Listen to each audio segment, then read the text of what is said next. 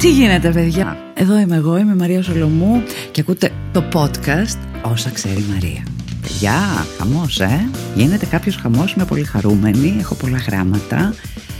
Και θα ξεκινήσω σήμερα Διαβάζοντας ένα λίγο μακρύ. Όσα ξέρει η Μαρία Με την υποστήριξη του Κούλβιτ Λοιπόν, αγαπητή Μαρία Σος για όλα αυτά η έτοιμη καραντίνα. Πριν ένα μήνα περίπου άρχισα να μιλάω για πλάκα, αλλά με ερωτικά υπονοούμενα με ένα παιδί. Με αυτό το παιδί έχουμε μεγαλώσει μαζί. Πειραζόμασταν και υπήρχε μια έλξη, αλλά οι γονείς μου έλεγαν μόνο με τα μάτια. Δεν έχω καταλάβει τι σημαίνει αυτό, θα δούμε παρακάτω. Καθώς βρισκόμασταν σε μια κλειστή κοινωνία και εκεί επικρατεί αυτή η νοοτροπία. Αυτό το παιδί τα είχε από το σχολείο με μια γνωστή μου για πολλά χρόνια, αλλά χώρισαν σχετικά πρόσφατα και πάμε στο σήμερα.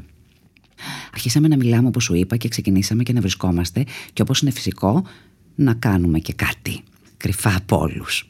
Μόνο εμείς το ξέραμε και μετά εγώ για να μπορώ να συναντιέμαι μαζί του το είπα στη μάνα μου για κάλυψη. Αχ, καημένο μου πλάσμα.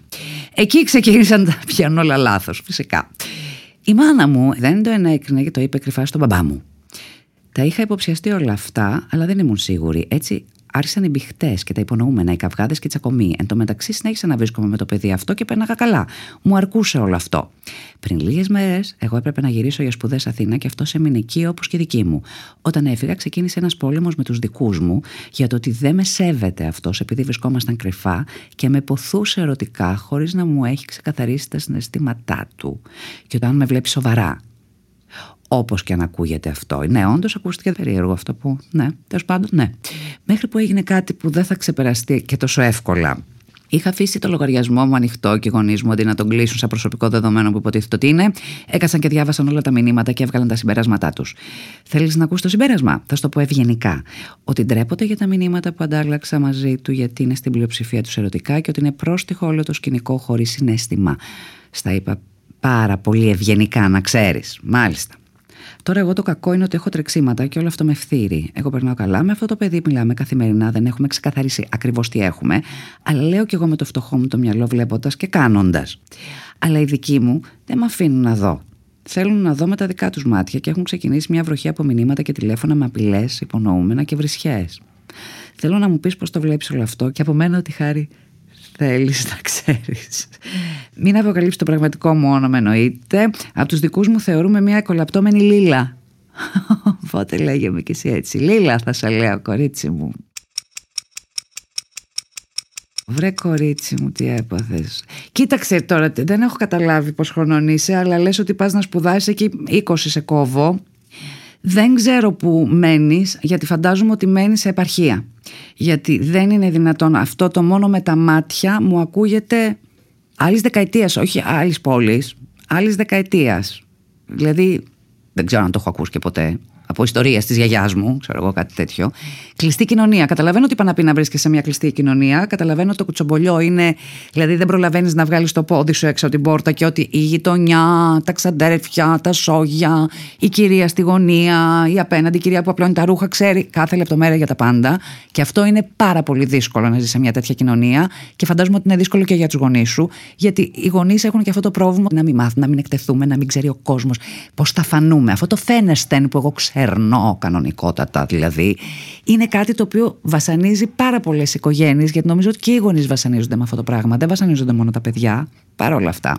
Κλειστή κοινωνία. Γνωρίζεις το παιδί αυτό, τα πάτε πολύ ωραία κτλ. Και, και εσύ το λες τη μαμά σου για να σε καλύψει τον μπαμπά σου και είσαι, ας πούμε, 20. Πόσο να είσαι, 18, 19, πόσο να είσαι, ρε παιδί μου, δεν μπορώ να καταλάβω. Και πια τη σήμερον ημέρα, γιατί και εγώ, ας πούμε, δεν με αφήναν οι γονείς μου να κουνήσω, μέχρι τα 25 μπορώ να σας πω, αλλά δεν μπόρεσα να κάνω σύμμαχο τη μάνα μου. Κάθε φορά που πήγαινα και της έλεγα κάτι, και της έλεγα Μαμά, αυτό και θέλω να κάνω εκείνο, γινότανε στο σπίτι. Αντί να πάρω βοήθεια, ήταν ακριβώς το ανάποδο. Ακριβώς το ανάποδο. Με ξεμπρόστιαζε στον μπαμπά μου και του λέγε Μην μπει τίποτα και βλέπα το μάτι. Εγώ κατευθείαν και τα καταλάβαινα όλα.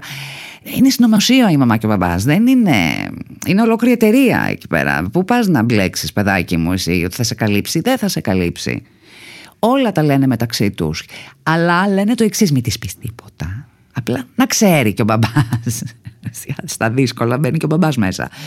Λοιπόν, δεν έπρεπε να το πεις και μου κάνει εντύπωση πώ δεν ξέρεις τους γονείς σου πώς να το αποφύγεις. Γιατί εγώ σταμάτησα να λέω πράγματα στη μάνα μου από τα 14. Κατάλαβα δηλαδή ότι δεν πάει πουθενά και αντί να, να με καλύψει κάπου, να μου δώσει κάποια συμβουλή, άρχισαν να μου λέει μόνο τα αρνητικά. Καταιγισμός. Πώς γίνεται να έχουν άποψη και γούστο πάνω στα δικά μου; Αν δεν κάνεις κάτι παράνομο, δεν έχει κανείς δικαίωμα να σου πει. Όχι, δεν μ' αρέσει αυτός ή είναι κακό παιδί. Ε, θα το καταλάβεις μόνη σου. Τι είσαι δηλαδή, Ουγγανό. Δεν μπορώ να καταλάβω τι είπα να πει. Θα περιμένα να, να, να αραβωνιαστείς για να βγεις με κάποιον. Μιλάμε για πολυεπαρχία. Μιλάμε ότι οι γονείς σου είναι με αυτής της λογικής, ας πούμε. Πώς ζεις όλα αυτά τα χρόνια, δεν έχω καταλάβει. Μου κάνει λίγο εντύπωση εμένα αυτό το πράγμα. Σε αυτή την περίπτωση όμως και πάλι θα σου πω ότι πρέπει λίγο να διαχωρίσεις τη σχέση σου και το πόσο σε επηρεάζει η άποψη των γονιών σου γιατί είσαι ενήλικας άνθρωπος που μπορείς να παίρνεις αποφάσεις για τον εαυτό σου και να ξέρεις καλύτερα μέχρι να μην ξέρεις. Δηλαδή, αν αυτό σου γυρίσει μπούμερεν και τελικά είναι ένα κακό παιδί, εντός εισαγωγικών, που δεν ξέρω και τι σημαίνει το κακό παιδί πια, θα το μάθεις. Και ξέρω εγώ, έχεις μία αντίληψη να πεις: Όχι, δεν μου αρέσει αυτός, πάω παρακάτω. Το ότι μπλέκονται οι γονείς σου τόσο έντονα με μηνύματα, με βρισιές, τι εννοείς και απειλές, ότι τι θα γίνει δηλαδή. Θα σου λέγω ότι για να ξεμπλέξεις, πες ένα πολύ ωραίο ψέμα, φτιάξτε ένα πολύ ωραίο ψέμα και οι δύο για να τους κλείσετε το στόμα. Για να μην σε πρίζουν. Γιατί οι γονείς δεν θα σταματήσουν να σε πρίζουν γενικότερα, θα συνεχίσει αυτό το πουρπούρου. Και αν σε επηρεάζουν, που δεν υπάρχει παιδί που δεν τον επηρεάζουν οι γονείς του, και αρνητικά και θετικά, θα σου πρίξουν τα σκότια.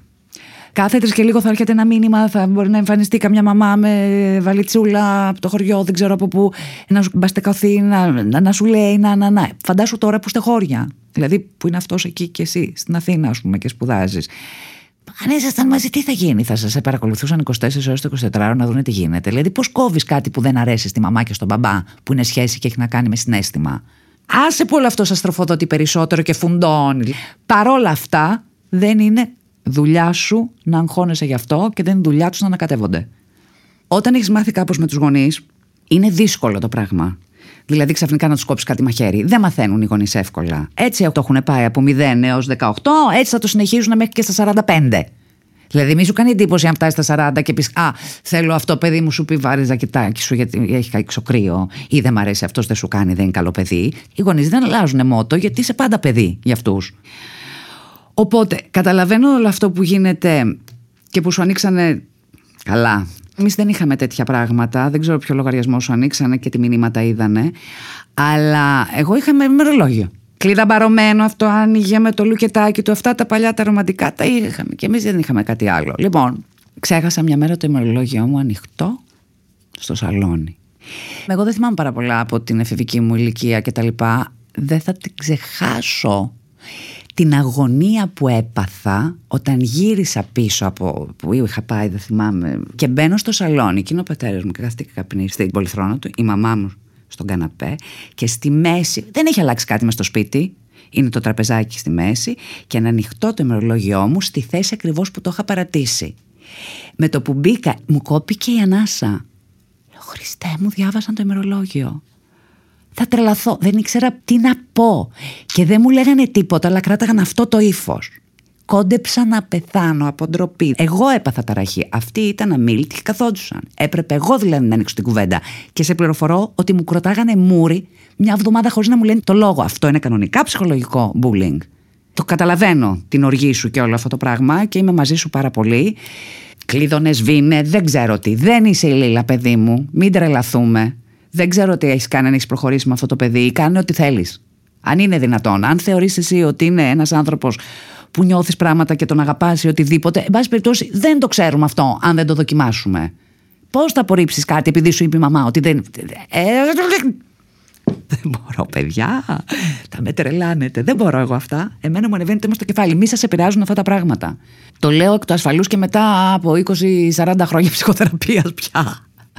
Αλλά πραγματικά είναι λόγοι που να πας μετά στον ψυχολόγο οι γονείς. Είναι σοβαρό. Είναι σοβαρό. Φαντάζομαι και αυτοί από τη μεριά τους έχουν τους δικούς τους λόγους για να στο κάνουν όλο αυτό το πράγμα. Δεν έχουν βρει τον τρόπο να σε φέρουν. Αλλά μη σε επηρεάζει τόσο πολύ. Δεν είναι της μαμάς ο γκόμενος, είναι δικός σου. ακούω καμπάνες. Τελείωσε ο χρόνος μας. Τελείωσε ο Δεν ξέρω, είχα να πω πολλά. Γιατί ταράζομαι τόσο πολύ, εγώ γιατί ταυτίζομαι, ένα άλλο ένα θέμα για συζήτηση.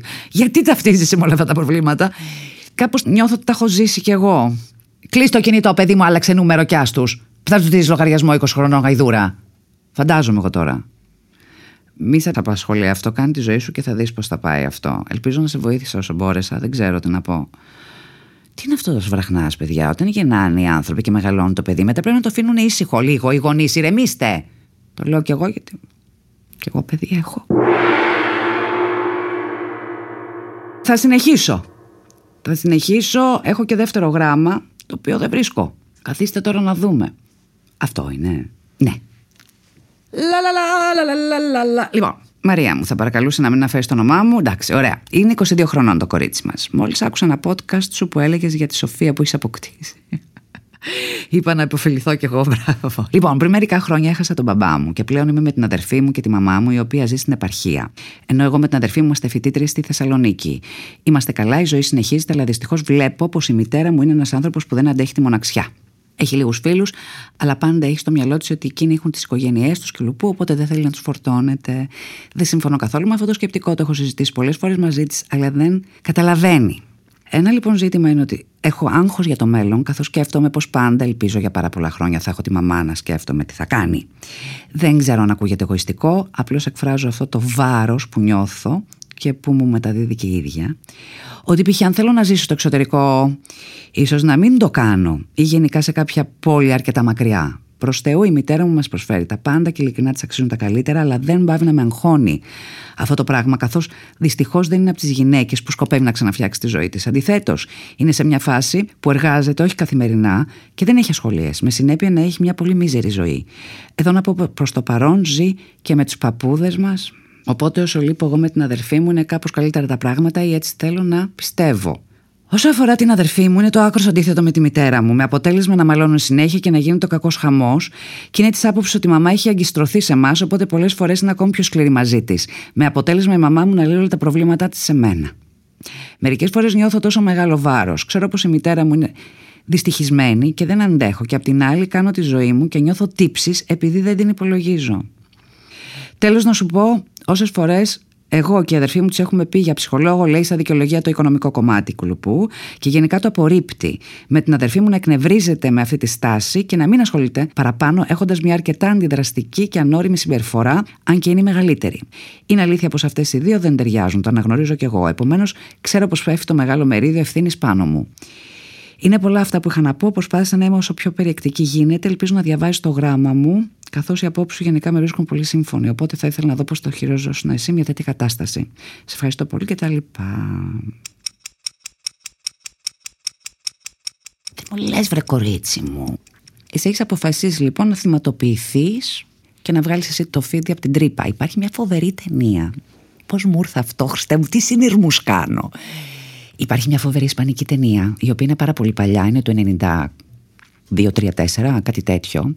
Είναι μεξικάνικη νομίζω, λέγεται Como Agua en Chocolate, σοκολάτα σε καυτό νερό είναι ο ελληνικός τίτλος, που δείχνει παλιά στο Μεξικό οικογένειες, ας πούμε, που η μάνα έχει τέσσερις κόρες και πρέπει να παντρευτούν με σειρά ηλικίας κτλ. Και, και μένει κάποια μία, η μικρότερη, θα μείνει, δεν θα παντρευτεί, θα είναι ανήπαντρη και θα την φτάσει μέχρι το θάνατό της, ας πούμε, να την προσέχει. Και βέβαια αυτή είναι που ερωτεύεται. Και αναγκάζεται να μείνει δίπλα στη μάνα, ξέρω εγώ, ενώ θέλει, αλλά δεν μπορεί να κάνει τίποτα. Είναι και κοινωνία τέτοια και είναι πολύ μητριαρχική οικογένεια. Αυτή είναι άλλο πράγμα. Κάπως συνειρμικά, γιατί μου ήρθε με αυτό; Πώς αποφάσισες να θυματοποιηθείς, ας πούμε, και να βγάλεις το φίδι από την τρύπα για τη μάνα σου, η οποία είναι, φαντάζομαι, μια μεγάλη γυναίκα; Και σαφέστατα μπορεί να έχει ανάγκη τα παιδιά της γιατί έχει χάσει τον άντρα της. Αλλά να σου πω κάτι. Γιατί εσύ δηλαδή να χαλάσεις τη δική σου ζωή; Γιατί αυτή τη στιγμή αυτό πας και κάνεις έτσι; Λίγο χαλάς τη δική σου ζωή και μιλάμε τώρα ότι είσαι 22. Δηλαδή την καλύτερη φάση που πρέπει να στρεσλαλούν και διοχορεύουν με τις σπουδές σου, με τις βόλτες σου, με τους φίλους σου και έχεις στην άκρη του μυαλού ένα άγχος, τη μαμά μου τη μαμά μου. Αν η μαμά σου έχει αποφασίσει ότι δεν θέλει να φτιάξει τη ζωή της, αν η μαμά σου έχει αποφασίσει να μιζεριάσει και περνάει κάποια μήνυ καταθλιψούλα μου κάνει αυτό, γιατί μένει και με τους γονείς της η γυναίκα, φαντάσου δηλαδή σε τι κατάσταση πρέπει να είναι, που δεν ξέρω πώς τα πάνε. Μπορεί να τα πάνε και τέλεια. Αλλά αν είναι αυτού του ύφους, δηλαδή ότι θα κάτσω να μιζεριάσω, δεν θα ξαναφτιάξω τη ζωή μου, δεν θα ξαναγνωρίσω κανέναν άντρα, τελείωσα. Δεν μπορείς να πεις στη μαμά σου, Έλα, μαμά, αντί σου θα πάμε να πιούμε ποτό, να δούμε γκόμενους. Δεν είστε φίλες. Είναι μαμά, κόρη, είναι πολύ διαφορετική σχέση. Πέρα από κάποιες επισκέψεις, από να της δώσεις χαρά, μόνο αυτό μπορώ να σου πω.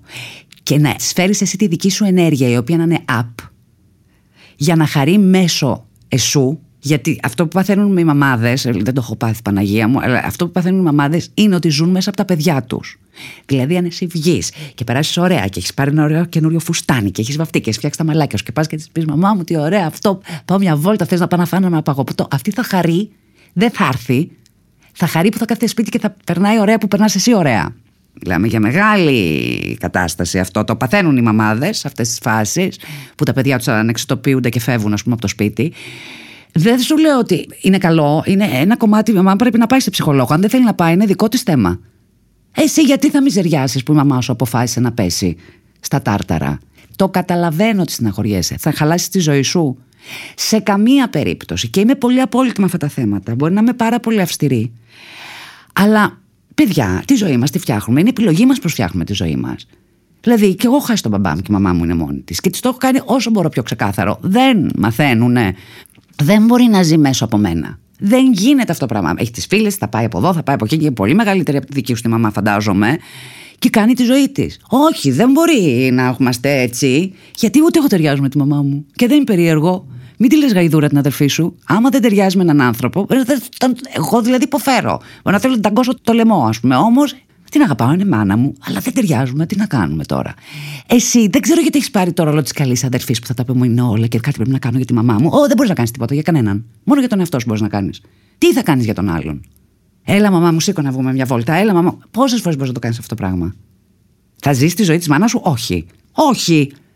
Θα το καταλάβει κάποια στιγμή μόνη της. Και δεν είναι ότι παρατάω, μην έχεις και αυτό. Την τύψη, τι τύψεις είναι αυτές. Περνάς εσύ καλά και σκέφτεσαι ότι η μαμά σου είναι μόνη της. Είναι επιλογή της. Είναι επιλογή της να μην πάει στον ψυχολόγο, είναι επιλογή της να θέλει να μιζεριάζει, είναι επιλογή της που είναι με τις γιαγιάδες και τους παππούδες, ας πούμε. Είναι επιλογή της. Δεν φταίει εσύ που αυτό κάνει, ούτε είσαι υπεύθυνη να την τραβήξεις από αυτό. Μέχρι ενός σημείου εννοώ. Δηλαδή, ναι, αν μπορείς να κάνεις κάτι, ό,τι περνάει από το χέρι σου θα το κάνεις. Μέχρι το σημείο που δεν βάλει τη δική σου ψυχολογία και η ελευθερία σου κάποιοι άνθρωποι πέφτουν στο μαύρο λάκκο, ρε παιδάκι μου, και κάθονται, ξέρεις πόσο βολικά είναι στο χάλι. Είναι πολύ βολικά να λες είμαι χάλια. Είμαι χάλια. Δεν μπορώ να κάνω τίποτα. Είναι πολύ βολικά. Ξέρεις τι ξεβόλεμα είναι από τη μάνα σου που να σηκωθεί, να φτιάξει τα μαλλιά της και να πει Θα βγω έξω να πιω ένα ποτό. Ξέρεις τι ξεβόλεμα είναι αυτό ψυχολογικά. Μέσα στο κεφάλι. Δεν είναι σε φάση να θέλει. Άμα της έρθει η διάθεση να θέλει, θα το κάνει από μόνη της θα το κάνει από μόνη της. Δεν μπορείς να τραβήξεις έναν άνθρωπο από το βούρκο. 99% ο άνθρωπος αυτός σου κάνει θα σε φέρει κάτω. Δεν γίνεται αυτό το πράγμα. Όχι. Δεν είσαι γαϊδούρα, δεν είσαι ανέστητη. Είναι ενήλικας. Είναι η μάνα σου. Αυτή πρέπει να προσέχει εσένα, λογικά. Να έχει το νου της, να αναλέξει όλο αυτό. Και εσύ Επίσης, δεν σημαίνει ότι οι γονείς μας πρέπει να μας αρέσουν 100% και να συμφωνούμε μαζί τους. Έχουμε πάρει κάποια κομμάτια, κάποια άλλα είναι δικά μας, κάποια άλλα είναι του μπαμπά μας, είναι δεν ξέρω εγώ τι. Είναι ένας άνθρωπος. Έχετε κάποια απόσταση κάποια χρόνια. Προσπαθείτε να βρεθείτε μερικές ώρες, να επικοινωνήσετε και ο καθένας μετά στη ζωή του. Θα κάθομαι εγώ να σκέφτομαι μετά τη μάνα μου αν είναι μόνη. Τι λες, παιδί μου, στα 22 και να έχω άγχος; Όχι, είναι επιλογή της. Πίστεψέ με ότι θέλει να είναι σε αυτή τη φάση. Είναι καλύτερο αυτό που κάνει η αδερφή σου να μπεις μέσα και να τα κάνεις λαμπόγιαλο, να την πάρεις από το μαλλί να τη σηκώσεις. Αλλά και πάλι δεν λειτουργεί γιατί το έχω κάνει εγώ αυτό. Εγώ απείλησα. Δεν υπάρχει. Αν ξαναδώ μούτρα, χωρίς λόγο. Υπάρχει κόσμος που είναι άρρωστος, παιδιά. Υπάρχουν άνθρωποι, διαλυμένες οικογένειες, υπάρχουν σφαγές, υπάρχουν αρρώστιες. Και έχεις υγιείς γονείς. Και να, δεν μπορώ, δεν είμαι καλά. Τι είναι αυτό, τελείωσε η ζωή, έχασε τον άντρα και γι' αυτό, ας πούμε. Το καταλαβαίνω. Μέχρι ενός σημείου. Όχι. Πολύ αυστηρή εγώ είμαι σήμερα. Μην τα σκέφτεσαι αγάπη με όλα αυτά, γιατί θα γεράσεις πριν τη ώρα σου. Αλήθεια στο λέω. Όταν πέφτει λιμπιντός, δεν είναι μόνο το ερωτικό, είναι όλο. Γερνάς. Εντάξει, να τρομάξω λιγάκι. Πώς νομίζετε ότι εγώ είμαι νέα ακόμα; Δεν αφήνω λιμπιντό να πέσει. Μέσα στην τρελή χαρά και την αισιοδοξία και θετικά πάντα. Ελπίζω να σε βοήθησα και να μην έπαθες χειρότερη απελπισία, γιατί μπορεί να ήμουν λίγο σκληρή. Αλλά έτσι είναι η ζωή. Και πώς να την αλλάξεις. Παιδιά, τελείωσε ο χρόνος, ε. Ξέρω γιατί φουντώνω κάθε φορά, εγώ παθαίνω αυτό. Νομίζω τελειώσαμε. όλα καλά θα πάνε. Όλα καλά θα πάνε. Αναλογιστείτε ότι δεν είναι επιλογή μας οι γονείς μας, ούτε τα παιδιά μας είναι επιλογή μας, δεν έχουμε καμία σχέση. Μπορεί να είμαστε σε μια οικογένεια κάποιοι άνθρωποι οι οποίοι να μην ταιριάζουν καθόλου. Να μην συμπαθιούνται. Ή να είναι οι πιο αγαπημένοι. Το ίδιο με τους φίλους. Δεν σημαίνει ότι επειδή έχεις το ίδιο αίμα, ρε παιδί μου, ότι τα κοινιάσουμε, θα πάθουμε τα ίδια. Τι είναι αυτό; Στεναχωριέσαι, συμπάρχεις, αλλά και για το φίλο. Θα αλλάξω εγώ τη ζωή μου για τον κολλητό μου, ας πούμε; Ή για οποιονδήποτε άνθρωπο. Για τον κόμενο, όχι. Όχι, μην μπούμε σε αυτή τη διαδικασία, τώρα θα πω άλλα. Αυτά είχα να πω. Δεν ξέρω αν σας ικανοποίησα. Πολλά τα θέματα με τους γονείς τελευταία μου έρχονται. Το καταλαβαίνω απόλυτα. Οι ψυχολόγοι έχουν πλουτίσει από τα θέματα που έχουμε όλοι με τους γονείς μας. Τα κάνουμε, έτσι είναι η ζωή. Αυτή ήμουνα. Είμαι Μαρία Ζελαμού, ακούσατε το podcast όσο ξέρει η Μαρία. Θα ξανάρθω την άλλη εβδομάδα. Μέχρι τότε να είστε καλά, το νου σας, να προσέχετε και... Αν θέλετε να ακούσετε και άλλα podcast, μπείτε στο pod.gr και ακούστε μας. Σας φιλώ. Coolvit. Επιθυμία για ζωή. Χωρίς συντηρητικά και τεχνητά αρώματα. Χωρίς προσθήκη ζάχαρης. Χωρίς γλουτένη. Με ελάχιστες θερμίδες. Σε τρεις υπέροχες γεύσεις. Coolvit Sport. Με γεύση ανανά, blueberry και passion fruit. Coolvit Balance. Με γεύση μάγκο, γουάβα και ακτινίδιο. Coolvit Active. Με γεύση πορτοκάλι, κίτρο και άρωμα κουφοξιλιά. Coolvit. Επιθυμία για ζωή.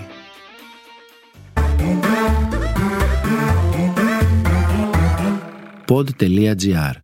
Το καλό να ακούγεται.